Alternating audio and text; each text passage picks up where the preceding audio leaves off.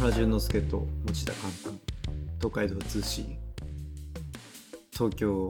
浅草と京都手町柳京都ハウスから、世界京都ハウスからお届け、前回の収録とから引き続き2020年の10月18日ボリューム2ですね。ボリューム2ですね。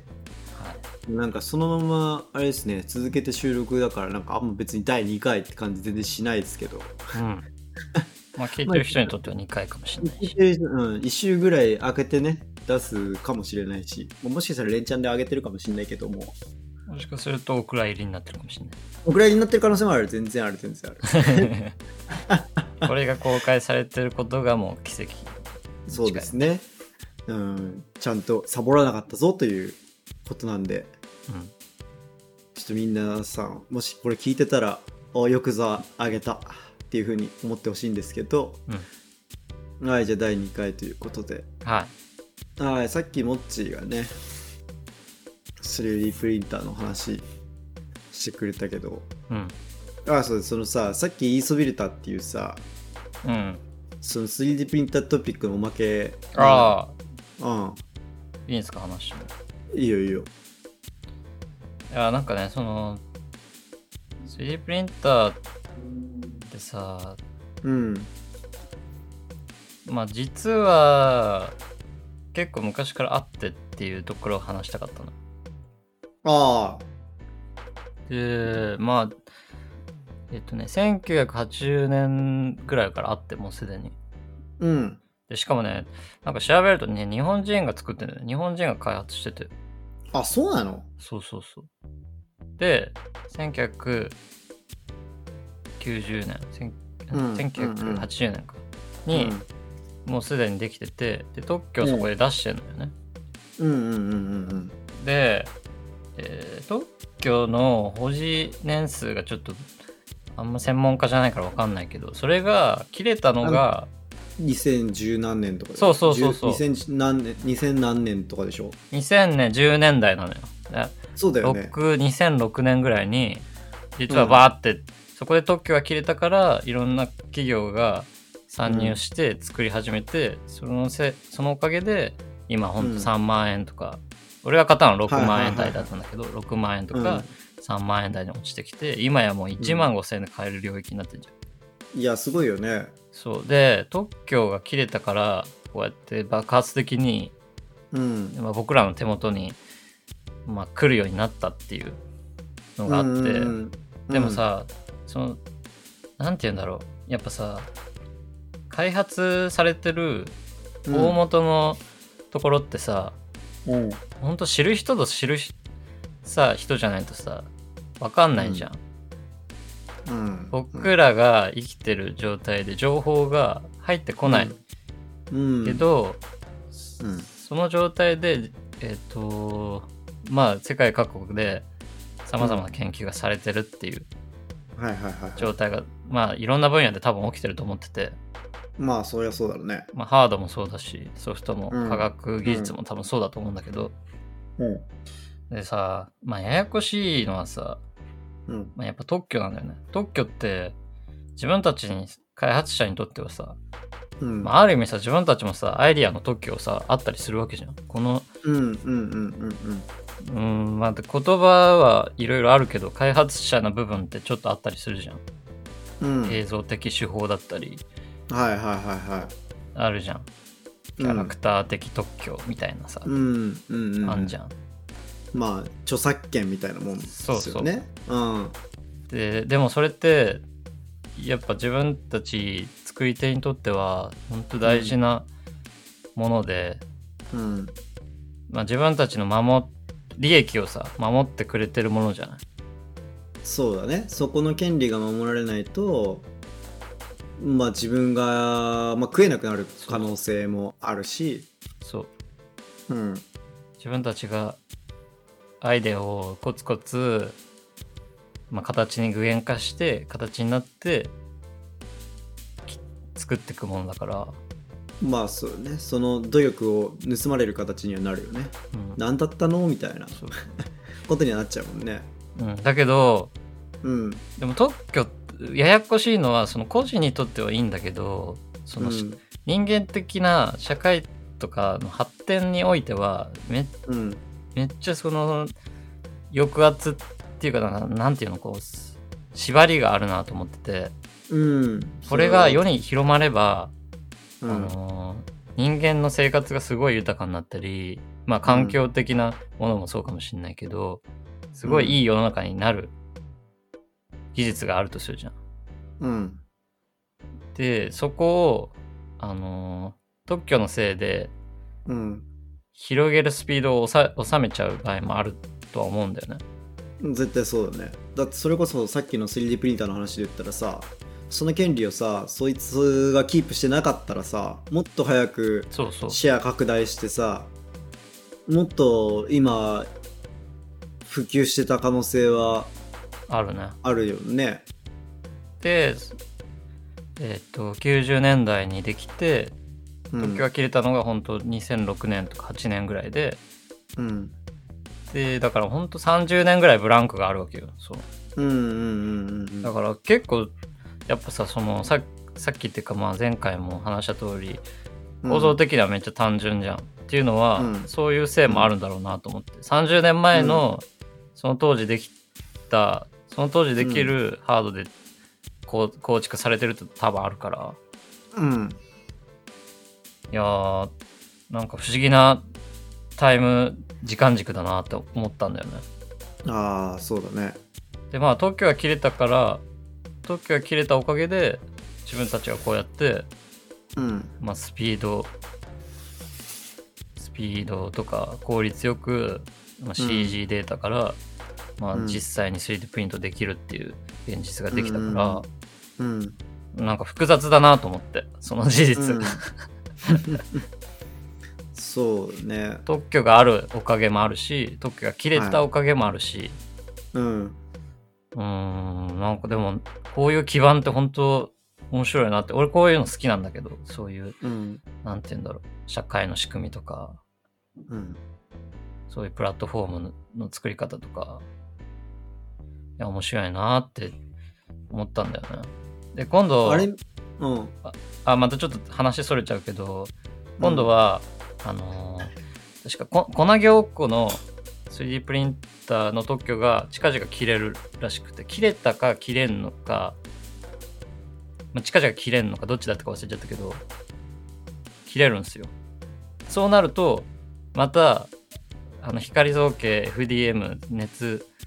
のやつに続いて家庭用のその 3D 新しい方式の 3D プリンターが安価で僕らの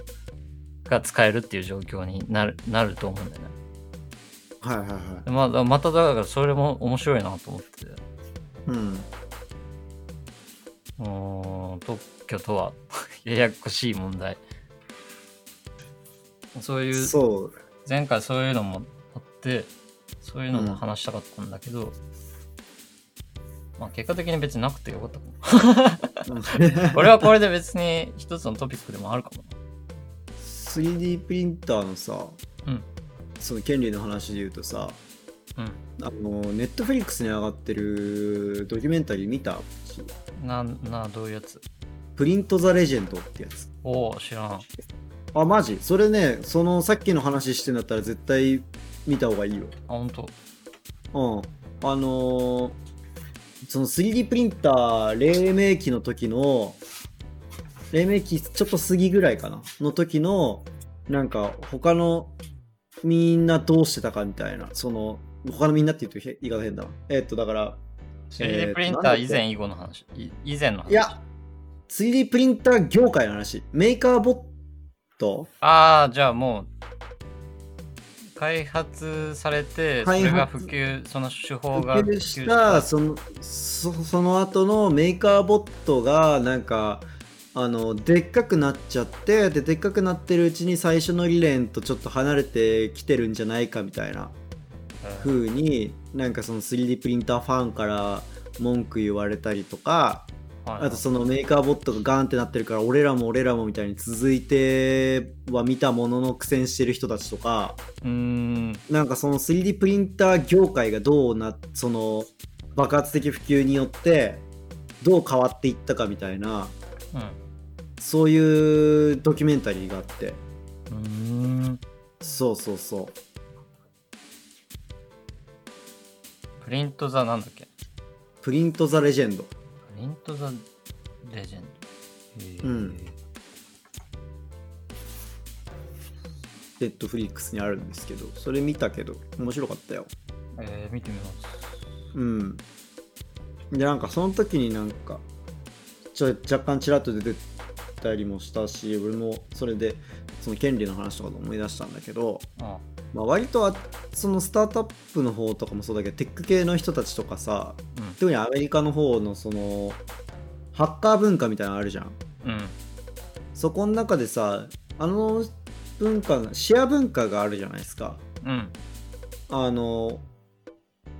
それこそさっきモッチが言ってたそういう権利みたいな風に抱え込んでしまうと、うん、発展が遅れて結果としてその技術の発展につながらない、それを邪魔する可能性があるみたいなことだと思うんだけど、うん、それに 対抗してというかさ、それをもっとその広げていくためにシェア文化みたいなのがあるじゃん、オープンソース。そうですね、うん、そう全部オープンソース化してそういう風に権利を守るっていう方向じゃなくって、うん、逆に誰でもその権利にアクセスすることができることによって結果としてそこにみんなで、参加していくことでどんどんそこのサイクルが活発化して、うん、結果的に他の人が便利なものを作ってくれるとか、うん、その自分たちだけだとできなかったものが他の人たちも一緒になってやることでできるようになることでどんどん進歩していくっていうために、うん、抱え込まないで解放していく、そのオープンソースのさ、はい、オープンソース化するっていう文化あるよね、うん、なんかそれとかはそのさっきもっちが言ってたのとまあその抱え込み問題に対抗してのさ、うん、カルチャーだよね。そうだね、うん、逆にそのさ、うん、コーダーの人たちにとっての権利みたいなのってあんのかな。必ず何々をしなきゃいけないって、そのまあ記載するとクレジット記載とかそのコピーライトみたいなっていうのは、いやもちろんそういうどこどこから取ってきたよみたいなこととかは明らかにするとかはあると思うけど、これを流用してこれを作りましたみたいなことを言うとかあると思うけど、でもあんまり自分のものってしないかもね、意外と、うんうん、まあ企業で開発したらその企業のものになるけどさ、基本的には、うん、でも割とそこら辺もなんかそんなに権利って言ってない感じのイメージじゃない。うん、だそれがだからそのプログラムによって出てきたものが結果サービスになるとか、うん、そういう風になってくるとソーシャルネットワークみたいに揉めてくるじゃん。ソーシャルネットワークの映画みたいに、うん、Facebook の話、うん、みたいにさ、ああいう風にこうお金が絡んでくるとまあそうなのかもしれないけど、でも自分自身の作業を楽にするために他のものを使ったとか、うん、逆に自分のやつを公開して他の人の仕事を楽にしてあげるみたいな、うん、結果としていいものが作れるっていう方向、うん、だからその技術においての価値っていうものはもうオープンの状態、誰でもアクセス可能にしてるけど、まあ、結果生まれた利益のものはもちろんその企業のものっていうことになるんじゃない。でそれがそのソースコードっていうものにオープンソースだったら多分権利みたいなものはあんまり、まあ、もちろんそれをさ自分たちがオリジナルで独自開発しましたって言い張ったらそれはいやいやいやこれオープンソースじゃんみたいな、うん、そっから持ってきたでしょ、うん、みたいな風なさ攻撃は食らうだろうけど、うん、だからそういうの分かってるから別にそういうの、まあ、中に言ってる人もいるのかもしれないけど、そんなになんかそこら辺をこう囲い込んでる印象はないよね。うん、うん、そうね。みんなで便利にして世の中を便利にしていこうっていう、方針だもんね。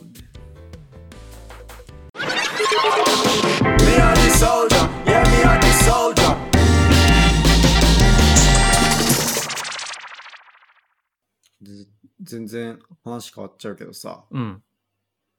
じゃあ今回第2回は私のトピックということで、うん、まあ、割とちゃんと真面目に話を第1回したので、うんうんうん、ちょっと第2回は適当にしようかなと、はい、思うんで、めちゃめちゃくだらない話していい？はいはい。最近モッチーともさ一緒にやってるさ、うん、モッチーとは一緒にまだやってないかちゃんとは、うん、俺そもそもデッドバイデイライトあるじゃん、はいはい、ゲームの、うん、PC でもスイッチでもプレステ4でもできるやつ、うん、あれ俺プレステ4で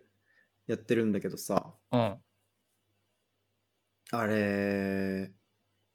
その最初の思ってたのと違ったなっていう部分があって、おう、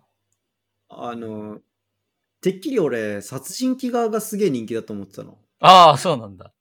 うん。人変わる。みんなその攻撃する側になりたいだろうと思ったわけよ。うん。そっちの方が楽しそう。だって逃げ惑う人よりさ、うん、なんか超人的な力でそいつら追い詰める方が楽しそうじゃん。まあそうだね。うん。俺だったら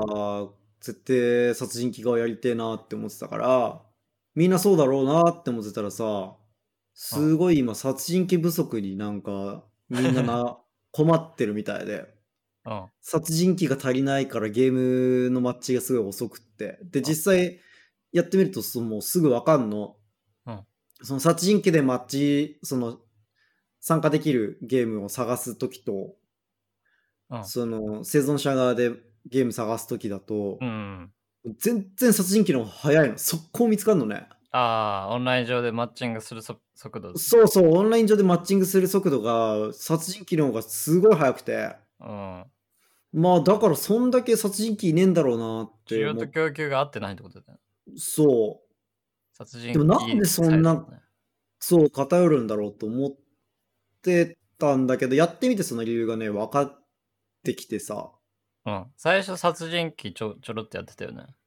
そう、最初殺人鬼初めて浅草でタカちゃんのさ、うん、スイッチでやらせてもらってさ、うん、なんかなんとなく動画のちょっと見たこととかあったし、ビジュアルと かビジュアルとかもゲームのシステムもなんとなくはしてたんだけど、うん、そうストレンジャーシングスとコラボしてるとかさ、あーそうだね、そういうのもして、ストレンジャーシングスいいなみたいな風に思ってたんだけどでもなんやかんや手伸びなかったんだけどさ、いざやってみたらさ、まあ面白くって、ま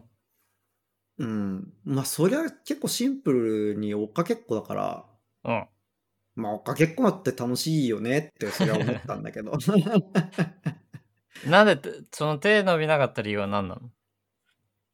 手伸びなかった理由はなんか新しくゲームを始めるっていうハードルが割と高くて、自分の中でそれは俺ゲームすごい好きで、うん、もう毎日のようにちょこっとはなんか触るみたいな感じでゲーム触らない週はないんだけど、うん、絶対ちょっとはやってるから、うん、1週間のうち、うん、っていうようにゲームすごい好きで、そのやりたいゲームとかそのやってるゲームとかがいっぱいあるから、うん、新しくその別ジャンルのゲームに手出すっていうことが、まあ、若干その面倒というか、うん、まあなんかそんなこんなで手伸びなかったのよ。いや今このゲームやってるし新しいゲーム増やす必要ないかなみたいな、うん、ふうに思っててたんだけど、それやってみたら面白かったからさ買ったわけよ。それでも家帰ってすぐ、うん、でもまあさ、そしたらさそのひどいわけよ殺人鬼に対してみんなが誰に対して？殺人鬼さんに対してさ、サバイバーさんがひどいわけよ。それはだって殺されたくないもん。いやでももうね、これね、殺されたくないとかっていう話じゃないの。ああ、もうモラルの話ですよこれは。どういうことをしてくんの？めっちゃ煽ってくる。ああ、不必要に。どういう煽りなんですか？例えばなんかさ、障害物飛びピュンってサバイバー飛び越えてさ、殺人鬼がクソみたいになるじゃん。うん。もちやったよね。ちょこっと何回かやったんでしょ？やってる。縦看板とか倒すじゃん。うん。板とか倒してさ、殺人鬼がうわっつってひるむじゃん。うん。まあなんかそういうなんか障害物使ったりなんだりして殺人鬼から逃げている。そう、ゲーム知らない人のために説明しておくと、デッドバイデイライトはホラー映画みたいな世界観で、そのジェイソンみたいな殺人鬼が1人とあと4人逃げる人間がいて、うんうん、で人間の方は殺人鬼に対して攻撃とかは一切できなくって、その殺人鬼に捕まらないようにひたすら逃げながらそのステージの中にある発電機を修理して、うん、全部の発電機の修理が終わるとドアが開くんですよね、うん、で殺人鬼から何人生きて逃げ帰ることができるかみたいなゲームなんですよね、はいはいはいはい、でその殺人鬼側はだから一生懸命その発電機直して生存者に脱出されないように、うん、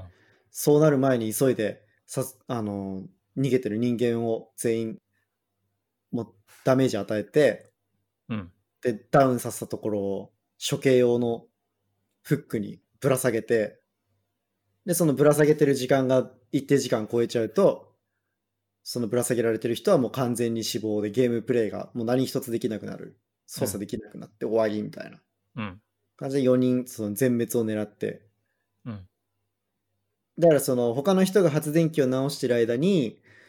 その殺人鬼の気を引きつけるためにわざと前に姿さらして追っかけっこしたりとかさ、うん、あの人がHP 少なくてピンチだぞっていう時に自分がかばいに行ったりとかさ、うん、その処刑されそうになってる人を助けてあげたりとか、うん、まあいろいろそういうこうサバイバー側協力4人で協力し合って、うん、でもう殺人鬼側の子は一人ぼっちなわけですよそうだね。そうで、あと今なんかその街のね、その殺人鬼不足のせいもあって結構マッチングのそのレベル差とかが開いてる時があるのよ。例えば俺のランクが結構初心者だから、うん、20から1まであって1が一番強くて20が一番初心者、うん、っていう風にランクがあるんだけどさ、下がってくるね。そうだんだん数字が少なくなってって上がる。ややこしいよねあれ。上がると下がるんだよね。そうだから段じゃなくて9だね。あ、9。段じゃなくて9システムだから、1級が一番強い。なんだけど、俺のランクは今、殺人鬼側が13とかかな。うん。20あるうちの。だから、真ん中より下らへんなんだけど、始めたばっかだから。うん。で、その辺でやってるんだけどさ、その、一桁台の人と当たっちゃう時あるのよ。全然何回も。ある程度そのランク分けてマッチングするようなシステムになってるよね。してくれてるはずなんだけど、なんかすごい俺初心者キラーなのに熟練サバイバーと当たらされて、うん、でただうめえやつだったらいいのよ。うん、うわうめえ全然かなわねえっつってもうまんまと逃げられて、うわ誰も殺せなかったって足踏みするだけだからいいんだけどさ、うま、ん、いやつで煽ってくるやついるのうまいから煽るんじゃないもううまいから煽るんだけどさ、おいザコっつってめっちゃ煽ってくるの。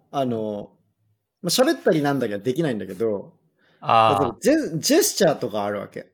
そうね、こっち来いよとかこっち来いよっていう手振りとかあるじゃん。うん、それをさ、俺がチェーンソー持って歩いてるところでさ、うん、なんかメガネのおじさんが飛び出してきてさ、おいこいこいこいっつって手招きしてきてさつって俺がチェーンソーでブーンってやりながらさ追っかけるけどさ、もう無限のうまいのよね。へえ、全然倒せないんだ。全然わかんないの攻撃が。へえ、うまいことさ、なんか障害物使われてさ、ヒューヒューヒューってヒューヒューヒューいっつって軽やかに俺をかわしていくわけよ。すごいな。うん。で、一番ムカつくのは、なんかそれで気を引いてるうちに、発電機直すとかさ、その別の釣られた人助けるとかだったら、戦術的な陽動だから、まあわかるわけ。はい。全然、それはやるべきというか、まあ、恋恋なんて手招きはしてると時間の無駄だから、そんなしない方がいいんだけどさ。うん。まあなんかそのおか結構うまいっていうのは別に何も悪いことじゃないわけ。うまいなっていうだけなんだけど、うん、あとこうしゃがみができるから屈伸煽りとかがあるわけよ。だからそのなんか障害物の板を通り道にパタンって倒して、さっきまで走ってきた道を当選歩して、はいはい、その殺人鬼側がうわっつって通れないってひるませるみたいな技があるじゃん。うんうん、で、その板を倒した後に。だから板倒して俺がひるんでんだから、そいつもとっとと逃げりゃいいわけよ。距離離して見てんのこっち見ながら足カカカカカってしゃがんでさ、屈伸してさ、めちゃめちゃバカにすんの。あとなんか懐中電灯、あライトあるじゃん、なんかアイテムでそのサバイバー側が使えるアイテムが救急箱と工具箱と懐中電灯ってあるんだけどさ、あるけどあれなんかちゃんと使われてるところをちゃんと見たことないっていうか。いや、あれ俺結構嫌いやってるとね、うまいやつの懐中電灯食らっちゃうね。食らうとどうなるの、まあ、ね、自分の画面が真っ白バーって真っ白になって、何秒ぐらい、そう懐中電灯目のところに何秒間か当てられると目の前真っ白になっちゃって、しかもあと人担いでる時にそれ食らうと人落としちゃうの。へえ、あ、そうなんだ。そうまあだから上手い人とかはその俺が倒したやつを抱きかかえる瞬間に、で抱きかかえる瞬間ってカメラ動かせないから、あ、そうなんだ。そう目そらせないわけよ。はいはい。いやそのよっこらしょの瞬間に当たるように、よっこらしょの直前に俺の目の前に回り込んできてて、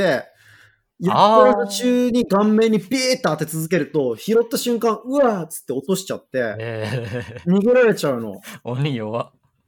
うん。いやチェーンソーとか持ってんのに弱いよ。もう一人はで目くらまし食らってさ、でその目くらましはいいんですよ。拾う時のところで目くらましするのはその味方を助けるためっていう目的があるからいいじゃないですか。はい。それは上手なテクですよ。うん。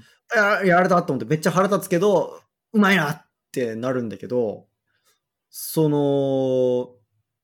なんもないとこでライトとか当ててきて。当てる意味ないとこでね。しかも何秒間かビーッと当てなきゃいけないからずーっと当てるべきなのよ懐中電灯は、うん、違うの。そういう煽ってくるやつは懐中電灯カチカチカチカチカチって連打してパパパパパパパって点滅させるだけで、だから俺何のダメージもないの。ただバカにしてるだけ、うん、チカチカチカチカチカチカチカってやるだけで。それはさ、うん、動けるわけでしょ、チカチカされてるときは。そうだよ、俺は何も眩しくないもん。その時に追ってもやっぱうまいから逃げられちゃう。で俺がさ、うわー一人も捕まえらんないよっつってアクセクしてるとさ、なんかみんな寄ってたかってさ、わざとおいこっちこっちみたいな感じでさ、何人ぞろぞろそのうまいやつらが出てきて俺取り囲んでさ、ウィーウィーウィーみたいな感じでめちゃめちゃしゃがんで煽ってくるわけ。でもそれでも殺せないんだ。もうそりゃさ、さすがにあまりにもバカにして近づいてきてた時は攻撃当てられるけど、うん、もうちょっと一発当てたらすぐみんなバーってまた散ってって、で散ってる間に治療終わってまた健康な状態でみんなバカにしてきて、もう目をとっとと逃げろよって発電機直してって思うんだけど、そうやってすごいおちょくられん。逃げるサイドからしたら迫られたらさ、うん、まあちょっとぐらいはさ追いかけっこできるけど、基本的にはさ、うん、逃げ切るってことをほぼほぼできないなーって思ってたけどね。逃げる側って結構そう、まださ、俺もモッチーも多分慣れてないから、逃げる側やっててもさ、結構すぐ捕まっちゃうじゃない。うん。まあ、ある程度、よし、今回はなるべく時間伸ばしたぞ、みたいな、気引きつけといたぞ、みたいには思ってもさ、まあ最終的にはなんか逃げ切れずに捕まっちゃうこととか結構あるけどさ、上手い人逃げ切んのよね。巻いてくんのよ、俺を。すごいな。もう、だからさ、俺はもう怒りに燃えるわけよ。すごい。びっくりしてやるからなと思って。すごい、なんだろう、それ一人でやってるわけでしょ？一人でやってるよ。家で一人で。大丈夫？モニターとか割れてない？割れてない。さすがにモニター割ってはいないけど、バーンってさ。でも割りたいぐらいムカついてくるよね。モニターにさ、めちゃくちゃおちょくられてさ、拳バーンってやったりしたくなりそう。なる。だけどね、逆にだからめちゃめちゃバカにしてきたやつ殺せると超気持ちいいわけよ。いやー、バカがよーっつって、俺に殺される程度の雑魚の癖して煽ってくんじゃねえよって思いながら、徹底的に殺してやるけど、そういうやつは。その煽ってきたやつに対抗できたとき、煽ってきたやつに勝てたときの快感がやばいからやっちゃうんだけどさ、めげずに、もう絶対今まで俺をバカにしてきた人たち全員もう皆殺しにしてやると思って。どういう精神でゲームやってんだよ。こっちはさ、殺人鬼側だから。でもそれでも殺人鬼やってるってすごいね。うん、めげずにやってるよ。でもだからこんなんだともうなんか耐えきれずにやめちゃう初心者キラーは多いんだろうなって思いながら。ああ。で、そういうなんか情報サイトみたいなのをさ見てさ、どうやったら勝てるかと思ってこう、どういうキャラが強くて、どういうこうスキルが強くてみたいなとこ調べるわけよ。あ、だからすげえ物知りになってんだ。あ、そう。でもそういうの調べまくって、うん、あ、こういうスキルがあるからこういう時は気をつけなきゃいけないんだとか、うん、これとこれの組み合わせはやばいんだとか。だってついこの間始めたばっかなのにさ、すごいよく知ってるよね。うん、あ、まあモッチとかに比べれば知ってたね、この間。まあ言っても俺一緒にやった時2夜ぐらいしかまだやってないんだけどさ。あー、無事とか言ってさ。でもめっちゃ俺はそれ勝ちたくて、なんとか俺をバカにしてきたマナーの悪い、性格悪いあいつらを、うん、なんとかして殺してやろうと思って、うん、もう身も心もキラーになってね、俺こっちは、うん、どういうロールプレイだけど完全に。でもやっぱキラー楽しいの？逃げるより楽しいんだ。いや、でも逃げる時の方が楽しい時もあるよ。まあどっちの良さがある。まあ逃げる側はうまく、まあ、逃げる側の方がさ、やっぱ他結構よっぽど上手じゃないと逃げられないじゃない。まあ自分が上手か殺人鬼が下手くそじゃないと逃げらんないじゃん。基本的にさ、1対1の性能で言ったらキラーの方が強いわけじゃない。そうだね。ゲームのシステム的には。はい。だから逃げるんだけど、だからその逃げ切れた時はやってやったぜっていう気持ちになるし、あと両方やってるとお互いの気持ちがまあ若干分かってくるから、経験して。ああ、そうだろうね。あ、お前こうしたいんだろうなっていうのが分かるから、じゃあお前こうされたら嫌だろっていうことをまあするみたいな。うん。まあそれで、でもとはいえ、でも俺は煽りはちょっとやっぱマナーとして良くないなって思うんで、煽りはしないけど、まあでもこう逃げたら逃げづらいだろうなっていう方向に自分が逃げる側だったら、その自分がキラーやっててやられたら嫌だってことを思い出して、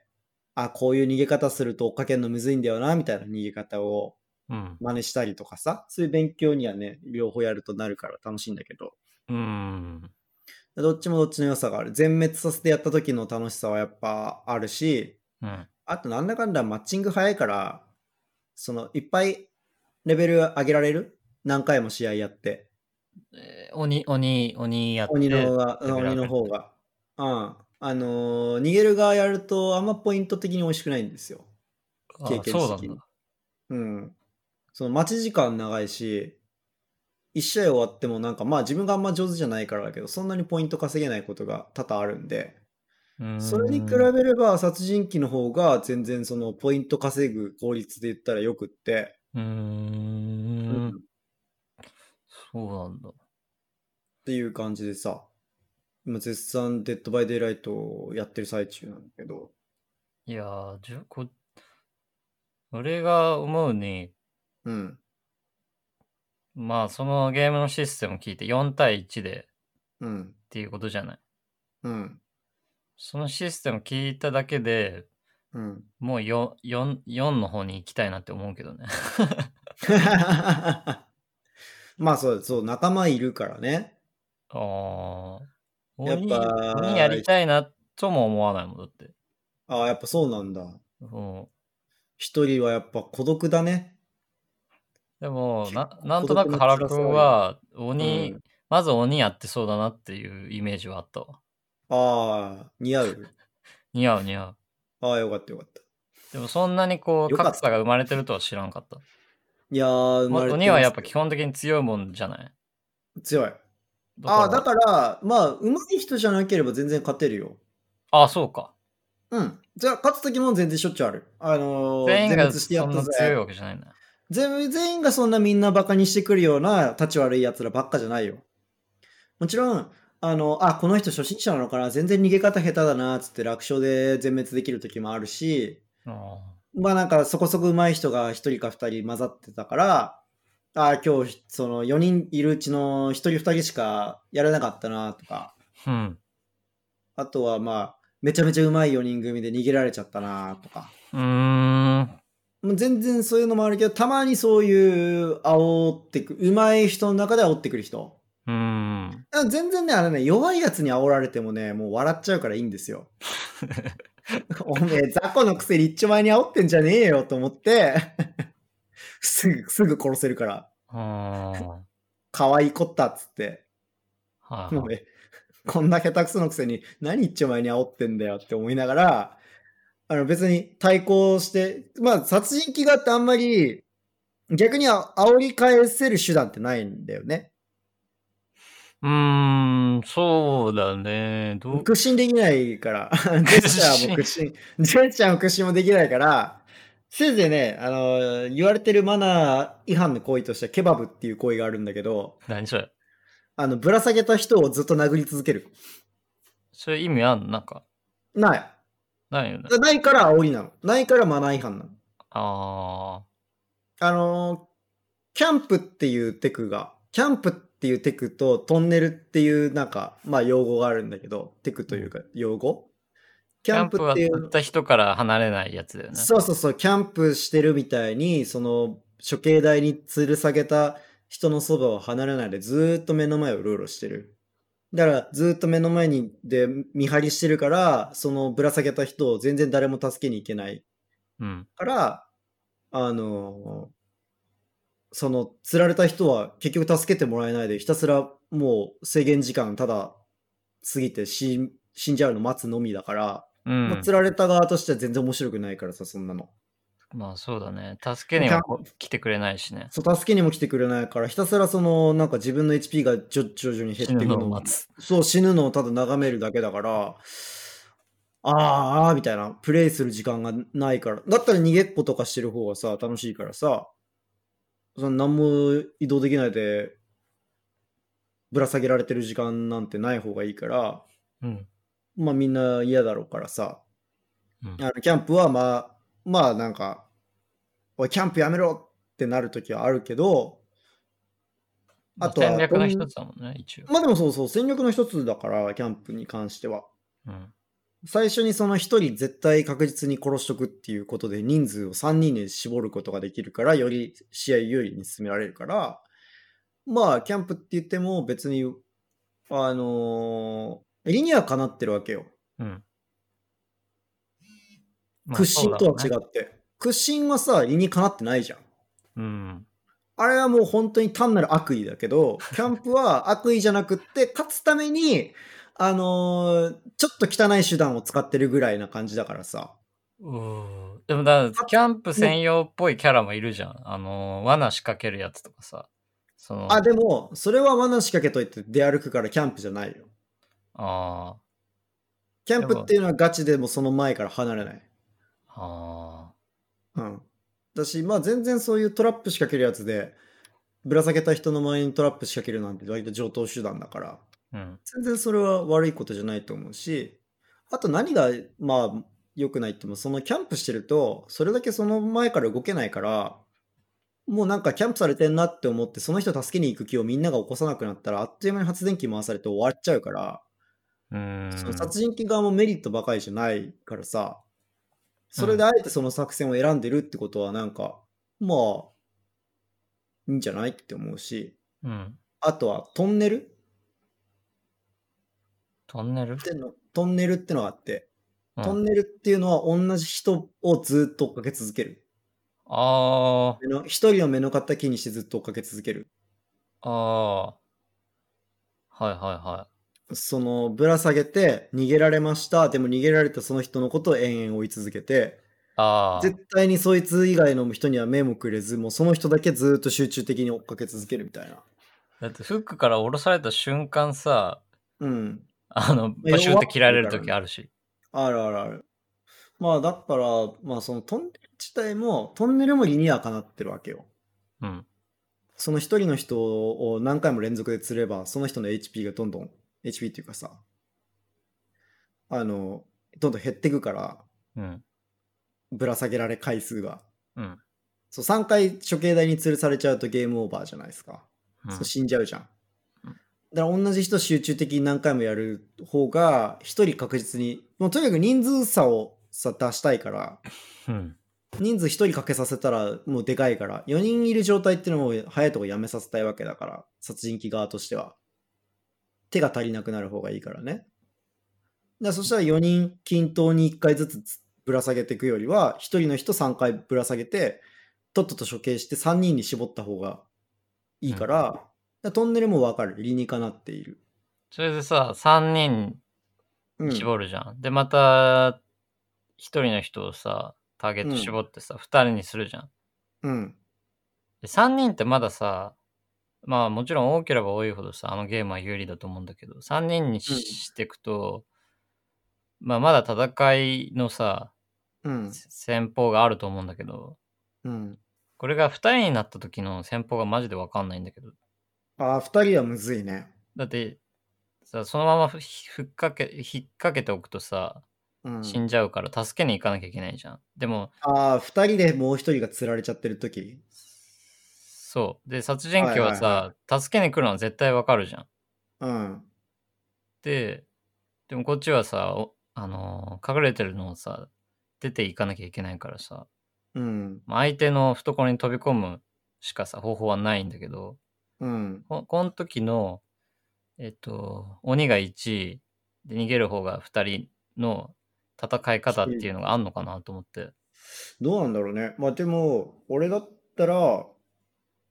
まあ状況によると思うけど、まあ、とりあえず発電機があと1個とかだったら回しちゃうよね。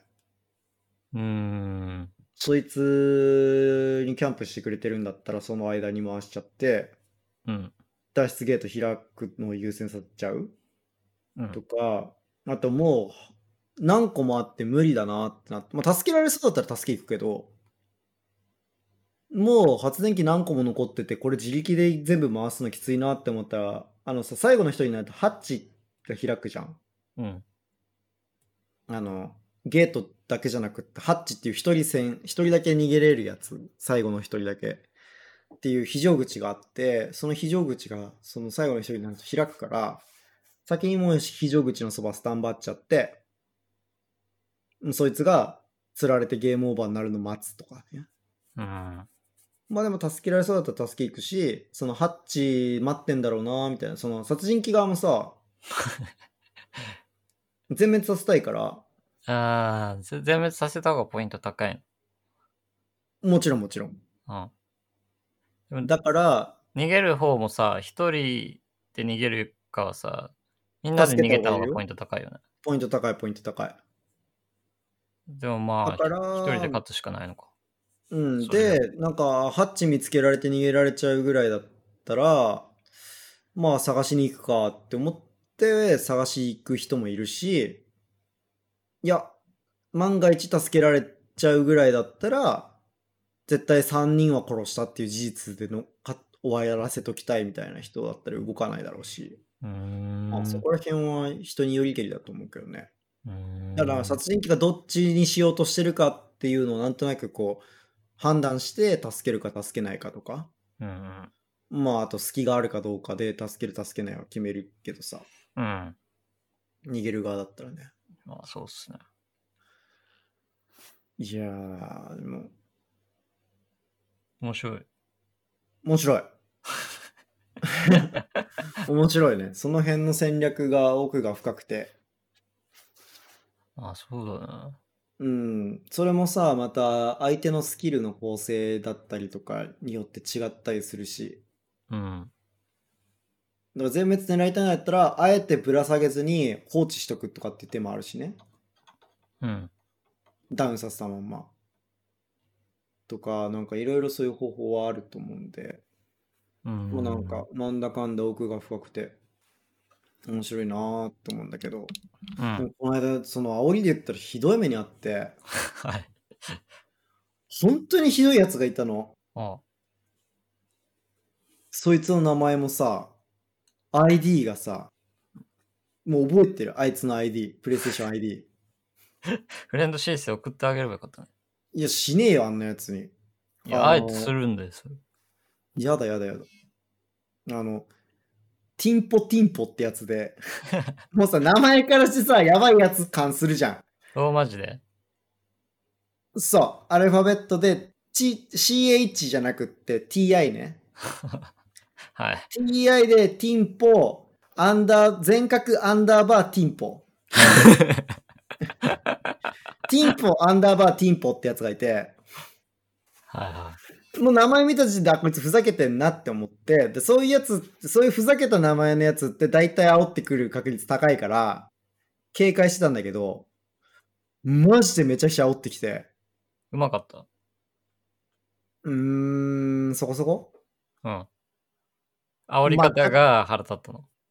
めっちゃもうあからさまに煽ってきてるし、あとそいつのね立ち悪いところはね、他の人になすりつけようとしてくるところ。何をなすりつけんの？散々煽って俺を追っかけさせてから仲間がいる方に逃げんの、そのティンポはおー、はい、見つけさせてんの他のメンバーを。あー、なるほどね、連れてきちゃうんだ。そう、それって一番やっちゃいけないじゃん。逃げる側ってなるべく他の人が作業してるとこから引き剥がして自分を陽動にして他の人がその間に作業できるように引き離して逃げることが目的じゃないですか。もし追っかけっこになるとしたらね、見つかっちゃったらもうなるべくみんな俺が引きつけとくから作業しててっつって遠くに行くじゃんひでえ。そいつ逆で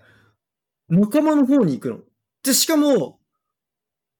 わざと俺の前に出てきてめちゃめちゃ屈伸して煽ってこいこいってやって、俺が追っかけ出したら仲間のとこに連れてくの。何がしたいんだろう。いや、わかんない。だからマジで性格悪いんだよ。だからもうそいつこんな野郎生かしちゃおけねえと思ってどうこんなマナーが悪い人間をのさばらせておいてたまるかと思って一生懸命追っかけてダウン取ったわけよ。でダウン取ってよしぶら下げてやろうと思って抱きかかえようとした瞬間、そいつ切断して。ひどい。ゲームひどい。何それ。やばくない？いや、マジ何？そう、オンラインゲームだからさ、切断すると、まあ、電源切るなりさ、まあ、LAN 引っこ抜くなりさ、なんかすれば、まあ、落とせるじゃん。で、マッチ対する、まあ、そいつだから、死んだ扱いになるわけだけど、こっち的にはね、ポイント的には、一人殺した扱いになるからいいんだけど、切断したわけ。で、はっと思って目の前でその、煽ってたド派手な服の、いや本当はさあれ隠れた方がいいからさ、みんな地味めな色とかにしてるけどさ、そいつもう蛍光グリーンみたいなド派手な服着てきて、蛍光ピンクになんか緑の帽子みたいなのですごい煽ってきたんだけど、そいつそれで切断してなんだよこいつこんなバカにしといて一回ぶら下げられそうになったら逃げんのかって助けてもらうのとか待てばいいのに、何すぐこいつ逃げてんだよって思ったんだけど、まあ逃げてまあまあいいかって思ってたら、はい、そっから一番やべえのはそいつ俺のプレイステーション ID をフォローしてフォロー解除を連打し始めてだから俺のプレイステーションの画面でずっと通知が来るわけよすげえ新しい煽り。ティンポティンポにフォローされました、ティンポティンポにフォローされましたって出ては引っ込んで出ては引っ込んでで、ずっとそのフォローの多分フォローしてフォロー解除フォローしてフォロー解除連打してるらしくって、 あっちの通知がピョンピョンピョンって出てくるんだね。右ずっとゲームしてその他の人を追っかけてるからどこだどこだって探してるのにずっとティンポティンポにフォローされましたティンポティンポにフォローされましたピローンピローンピローンって左側に出てきて通知が。いやでも俺も良くなかった。知らない人にはフォローさせない設定にしていけばよかったんだけど。ああ、そういうのもあるんだ。あるあるある。とかまあそういうメッセージ受け付ける知らない人からのメッセージ受け付ける受け付けないはあるんだけど。うん、で、俺、前になんか別のオンラインゲームやってる時にすげえバカにされたこととかあったから、文句言われた時とかあったから、メッセージは俺オフにしてたわけ。ああ。勝手に知らない人からのメッセージはもう受け付けないっていうふうにしてたんだけど、うん。いやミスったね、フォローっていう手があったんだね。確かにそこまでさ細かく設定しとくやつの方が少ないかもね。うんで、そうプレイステーションってそのフォローっていうのがあって、うん、プレイステーション ID でフレンド申請とは違うの？フレンドとは違うの、フォロー、うん、一方的にフォローするの？そうそうそう、それやっとくとなんか俺が公開してる情報がまあタイムラインみたいなところに出る。例えばなんかゲームでなんかトロフィー獲得した時とか、何かのゲームクリアした時とかのお知らせみたいなのがまあ出るようになってたらそれ見れるんだけど、うん、そのティンポティンポはフォローボタン連打もうね10分ぐらいやったから、うん、5分10分ずっとそいつ連打してて、暇なのかマジ何考えてんのって思ったの。こいつどんだけ人をバカにする、人の嫌がらせにどれだけ労力割いてんだと思ったんだけど、うん、まあ、ビビったね。だからうわデッドバイデイライトって怖いゲームだなと思ったよいやもうなんか殺人鬼が怖いとかじゃなくてさ、人間のね醜いところが見えてさ、やっぱオンラインゲームって怖いし、特にデッドバイデイライトは他のゲームに比べてそういう多いのかな、立ち悪い人が多く見えますね。あんまり全体のプレイヤーのモラルがよろしくない。でもなんかオンラインゲームってApexだったり、うんうんうん、フォートナイトとか、うん、そういうのも、うん、まあ、多少なりモラル低い人いそうだけどね。あ、全然いる全然いる。そういうのにはしょっちゅう出かすけど、全然ゲームしてたらそいつらに対して煽られることに対してどう？いやもうムカつくけどまあ煽られ方によるけどね。ああムカつくか。例えばエーペックスとかだと、俺もエーペックスもやってんだけどさ、うん、あれって3人1組のシューティングゲームで、その3人1組のチームが20チームぐらい島に散らばって、ラスト1組になるのは誰かっていうバトルロワイヤルなんだけどさ、うん、でその味方との連携が大事になるわけよ、うん、だからなんか人のせいにする人とかいっぱいいるわけああ、なんか俺らその3人のうちの俺ともう1人がなんかやってる間に一人で突っ走って、なんか敵陣のど真ん中ダッシュで突っ込んでって、そんななんかフォローしようがないじゃん。うん、勝手に死んでっちゃうの。勝手に死んでいくやつとかいるわけよ、たまに。その血気盛んなやつが、なんかこっちの準備整ってないのに、まあ、もちろんさ、なんかみんなで行ってんだったら俺が行かないっていうのは俺が、まあ、チームワークを乱してる原因になるから行かなきゃダメなんだけど、うん、例えばその他の人がなんかやってんの、戦い始めてんのに俺だけなんか荷物整理とかしてたらそれはもうダメなわけよ、うん、だからそういうのはなんのようにチームのことを考えて行動はしてるんだけど、うん、とはいえフォローしきれない時ってあるわけよ。そのこっちもついていけないですよ、そんなスピードでそんな敵陣ど真ん中行ってすぐ死んでたらみたいな、うん、っていう状況で急にボイチャーオンになって、その即死したやつがあの、うん、何してんだよなっつって叫んでやつやつ死っつっていなくなるとかはあるよ。しょうもね。そういう人とかだから味方に対して文句言う人はいる。急にボイチャオンになったなって思ったら、お前何やってんだみたいなこと言って、急に雄たけび上げてくれる人はいるいる。しょうもねえな、なんか悲しいな。悲しいけど、まあ人間そういう人もいるよね。そうやってわざわざボイスチャットで文句言ってくれる人も全然いますけど、うん、でもオンラインゲーム好きなの？俺？うん。俺は好きだよ。ああ、なんかこうだしロールプレイングゲームで一人でさ、黙々とやるとかはあんまり やってるイメージないんだけど。あ、どっちも好き、どっちも好き。あ、どっちも好きか。うん。もうゲーム自体が好きだから。全然どっちも好きだし、まああとオンラインゲームの良さはさ、まあ対戦って楽しいじゃん。うん。対戦が終わんねえからそりゃ楽しいわけよ。対戦が終わんねえ。スマブラとかっていつやっても楽しいじゃん。ああ。みんなで集まった時とかに。うん。あれってやっぱさ、当たる相手が人だからさ。うん。そのなんか相手の行動を読み尽くすとかもできない。なんかこれが一人ゲームだったらもうなんかある程度このゲーム敵の動きはこうだなとかさ、うん、こうやったらクリアできるなとかさ、うん、あともうレベルめっちゃ上がってきちゃったからもう全部楽勝で勝てるようになっちゃったとかさ、まあ終わりがあるけど対戦って終わりがないからさ、うん、その場その場で違ってくるじゃん、うん、だからそういう対戦の良さみたいなのあるよね、オンラインゲームの。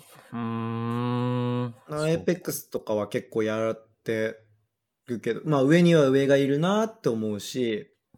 まあ勝てた時とか楽しいしね、うん、それあとなんかたまにそのマナーがいい人とかですごい優しい人もいっぱいいるからさ、やっぱその、うん、クソ野郎もいるけどいい人もいるから、なんか俺がピンチの時に助けてくれる人もいるし、なんかボイちゃんオンになったからうわやべえやつかなって警戒してたらすごいにこやかによろしくお願いしますあそこ敵いましたよ。かわいい。ナイスです、ナイスです。A to Zですって。みたいな。小学生の真似してる。いや、普通に大人なんだ。礼儀正しいおじさんとかがいるからさ。おー、みたいなね。太い声の人とかいるの？いるし、あとはなんか、高校生2人組みたいな人とかが。その3人のうちのもう2人が高校生2人組みたいな人で、その2人組とかがずっと喋っててさ、なんか始めたて、うん、そのオープンにする設定とかがまあいろいろ設定あるから聞こえるようにしちゃう。まあでも基本チームゲームだから喋ってた方が本当は連携的にいいんだよね。まあそう、俺ちょっとあんま知らない人と喋りたくなくて切ってんだけどさ、基本的にはよっぽどのことないとつけないけど、うん、その例えば高校生2人組みたいな人がなんかその俺を見てさ、仲間のあの人めっちゃうめそうじゃない、うわマジやうわマジやみたいな、聞こえてくるんです。俺初めてばっかだけど足引っ張っちゃうかもしれないけど大丈夫かなとか、いや大丈夫じゃないとか、とりあえずやってみようぜって。それはさ、うん。向こうはさ、聞こえちゃってるのさ、知ってんの？いや、知ってるし、多分知ってると思う。あ、でも、完全には分かんないのかな。勝手にこっちがミュートしてたら聞こえないから。あで、俺は普通に聞く設定にしてるから、全然聞こえて、いやいや、そんな上手くないですよって思いながらやったりとかして、で、なんかその初心者らしき人がさ、俺やって勝ったみたいな。通ってたんだけど、お、やるじゃん、めっちゃ上手くなったねみたいな話とかをして、でもあの人上手くねとかってこういう話してると、可愛いやつらだなみたいな感じになって、ちょっと微笑ましい気分になるし。そういう時とかは楽しいよ。だからまあみんながみんな悪いわけじゃないんですけど、やっぱり人間がねこうもたくさん集まるとどうしてもこう良くない人が出てきて、でまああとは良くない人に引っ張られて良くないことをしてしまう。煽りだってさ、大丈夫、うん、結構もろに受けそうだもんね。煽りを煽り返しそうだもん。だから煽りを煽り返してしまうっていうそのダークサイドに落ちる人も多分いると思うよ。俺は煽り返さないよ。まあ煽り返さないしね。うん。君は結構ありそうだなって思うけど。しないしないしない。本当？いや、煽ってきたやつに対しては全力で勝つっていうことを目標にする。ああ、うん、正統派に殺しに行くのね。正統派でねじ伏せてやりたいっていう気持ちがでかいから。でそのこっちが切断したりとかもしないし、まあ、せいぜいだからそのあまりにもモラルが悪い人を絶対先に例えばデッドバイデイライトで俺が殺人鬼だったらめっちゃマナー悪いやつを先に優先して殺してやるみたいなことは考えるけど、でもあまりにも煽ってくる人がうまかった場合、ああこの人煽るだけの自信があって煽ってんなって分かったし、俺が顔真っ赤にしてこの人追っかけ続けてたらまんまと陽動に乗っかったことになっちゃって負けちゃうって、一人も倒せなくて負けちゃうって思った時は落ち着け落ち着けっつって他のやつにターゲットずらそうっつって他の人攻撃しに行ったりとかあやっぱこの人の方がやりやすいみたいなアンガーマネージメントじゃん。いやだってさそんな思うツボじゃん。上手い人にうこいよこいよって現れてキッつって追っかけてってさ、その間にクリアされちゃったらもうさ元も子もないんで、そいつの術中にはまってしまうから、いやいやもうそんな、もう向こうが気引きたいの分かってます分かってます、あっちで直してるからこっち呼びたいんでしょ、分かる分かるっつってもうすぐさまちょっと追っかけたらもうすぐ U ターンして元の警戒しなければいけないちゃんとポジションに戻るとか、そういう風に俺はなるべくしてるね。やっぱ怒ったらしょうがないんでね。まあそれでもなんか怒ってそうなイメージあるんだけど。いや怒ってはいるよし、まあやれそうだったらそいつなるべく殺す気ではいるけど、よりやる気は高めるものの、でまあ煽るみたいなことはしないし、それになんかその4人全員がパーティーでみんな悪いやつだったらまあまだしも、たまたまその4人の中で偶然1人だけさ立ち悪いやつだったっていう可能性もあるじゃん、うん、でも俺がその敵全員バカにしてしまったら他の3人がさ楽しくやってる3人が楽しくなくなっちゃったら嫌だからさ、うん、でそういう必要以上の煽りはしないですよ。うんそうか。まあ、だからちょっとそのめちゃめちゃバカにしてきたやつに勝った時に若干ちょっと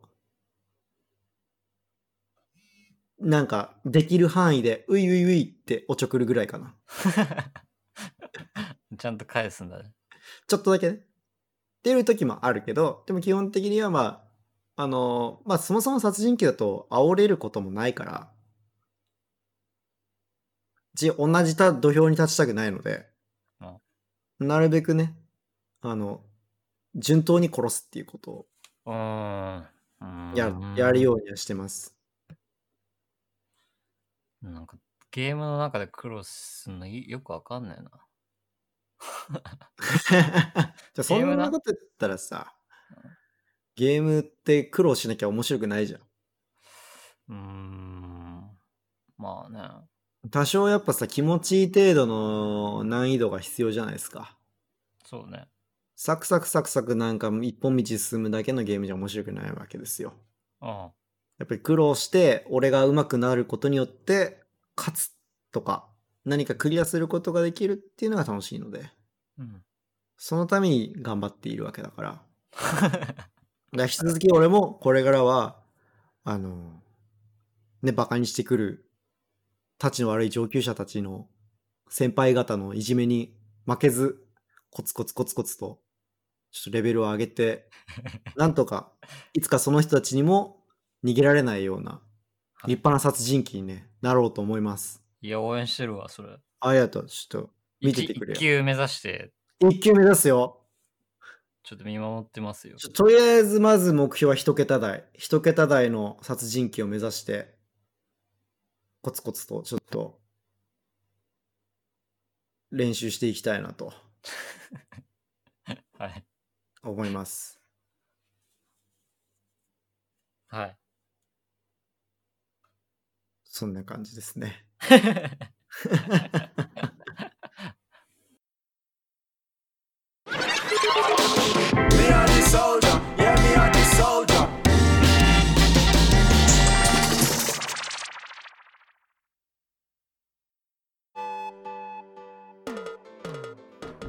はい、というわけで第2回も終わりましたね、はい、終了ですか。これで終了でいいんじゃないですか。なんか尺ばらつきあるけど第1回の方が全然長いけど、うん、第1回だし長くてもいいんじゃないですかね。うんそうだねまあ尺はまちまちですけど、まあなんだかんだで2時間以内に収めることができればいいんじゃないかなと思ってます。うん。うん。30分とか刻んでも別にいいと思うけど。そうね。まあこんな感じで東海道通信ではモッチーの気になったこと、うん、俺の気になったこと、ハマっていること、うん、なんだ映画の話だったりね。あ、そうだね。映画の話だよね。うん。時事ネタだったり。ゲームの話だったり漫画の話だったり、うん、なんか物を作る上でのなんかちょっと作家っぽい話したり、うん、しょうもない下ネタ言ったりとか、うん、まあ全然あると思うんですけど、うん、こんな感じでちょっと定期的に続けていけたらいいなと、ね、はい、思いますね。そうっすね。次回もちょっと今月中に収録したいですね。今月、ああでももう、ああでももう今月厳しいか？わかんないけど、まあまあ今月か来月頭ぐらいですか？ああはい。18日か。もうあと2週間で10月終わっちゃうんだね。早いね。早いね。1ヶ月。2020年あと2ヶ月しかないってすごいね来年オリンピックイヤーじゃないですか。いやーやらないでしょオリンピックオリンピックはやれないでしょ、やらないでしょもう。いやーねー、てかさ俺ずっと気になってることあるんだけど、オリンピックずれたやん。うん、次回って何年なの？ん？あ、そこは変わんないらしい。あ、そうなんだ。とかずれない。だから24年。24年は決まってんだ。うん。そうだね。今回のやつだけリスケしてんのね。いやだってそこがずれてくるといろんな不都合が出てくるんだよ。例えば東京オリンピック、うん、東京オリンピックもあ、そうだね、ばらつきが出るよね。全部がこうガシャンとずれることになるから、いや無理だよね。それはやんないんじゃないかな。へえ。24年か。どこだっけ。どこ次なんか ロサンゼルスとかじゃなかったっけ。ああそうだ。アメリカで1個やるよね確か。うん LA ロサンゼルスLA とロサンゼルスは同じね。一緒だよあ、じゃあ多分そうだわそれ、うん、もうちょっと先28年かな。わかんない、調べてみるか。まあ2020オリンピックはパリです。あ、パリでございます。おフランスですね。パリか。うん、パリか。もうなんかわかんないな。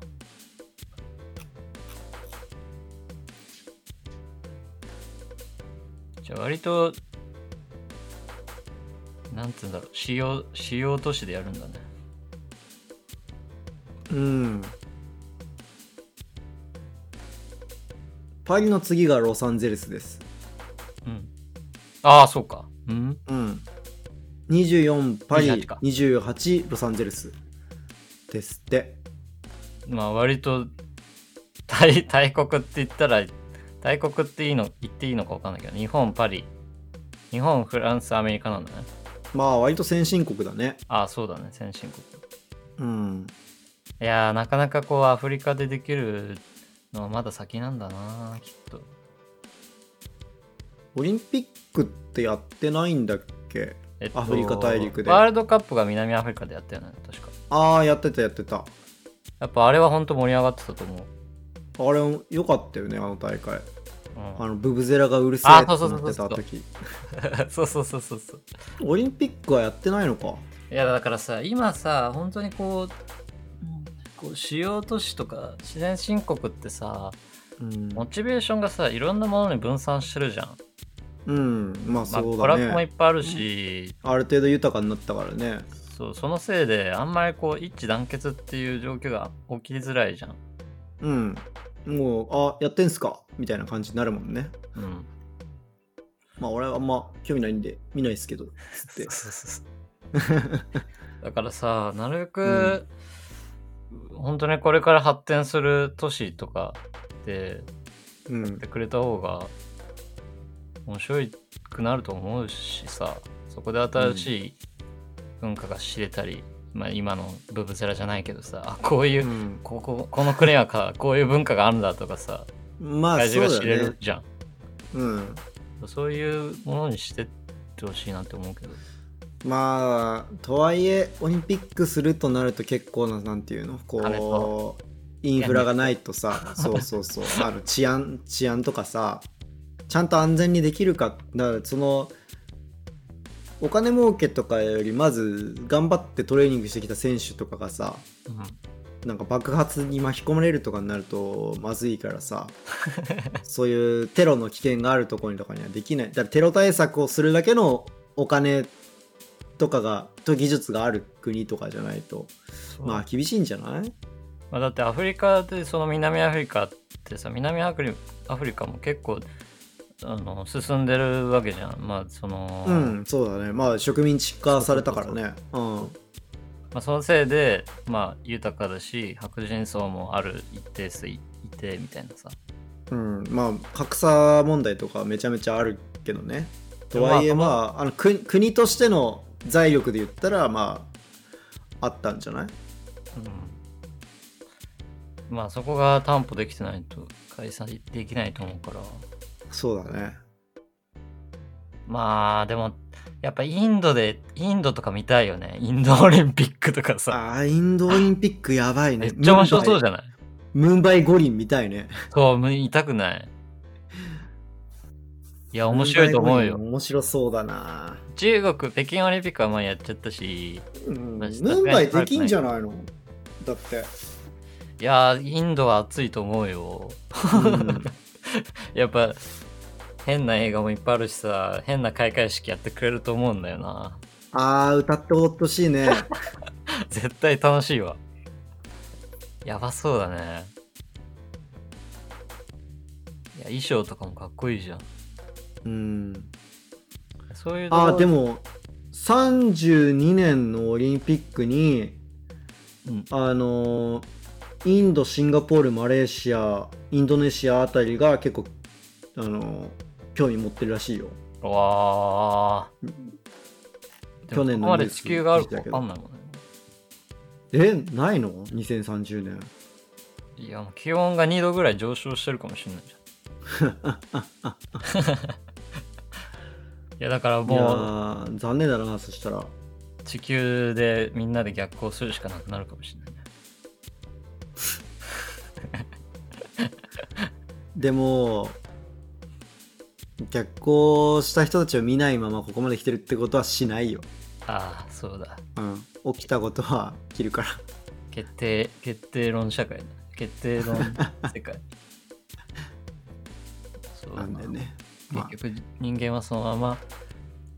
終わりが滅んでくのか悲しいな。エンディングトークで変なことになってるけど、急に世界滅亡の話をしたけどじゃあこの辺でじゃあ、はい、またお疲れでした。はい、さよなら。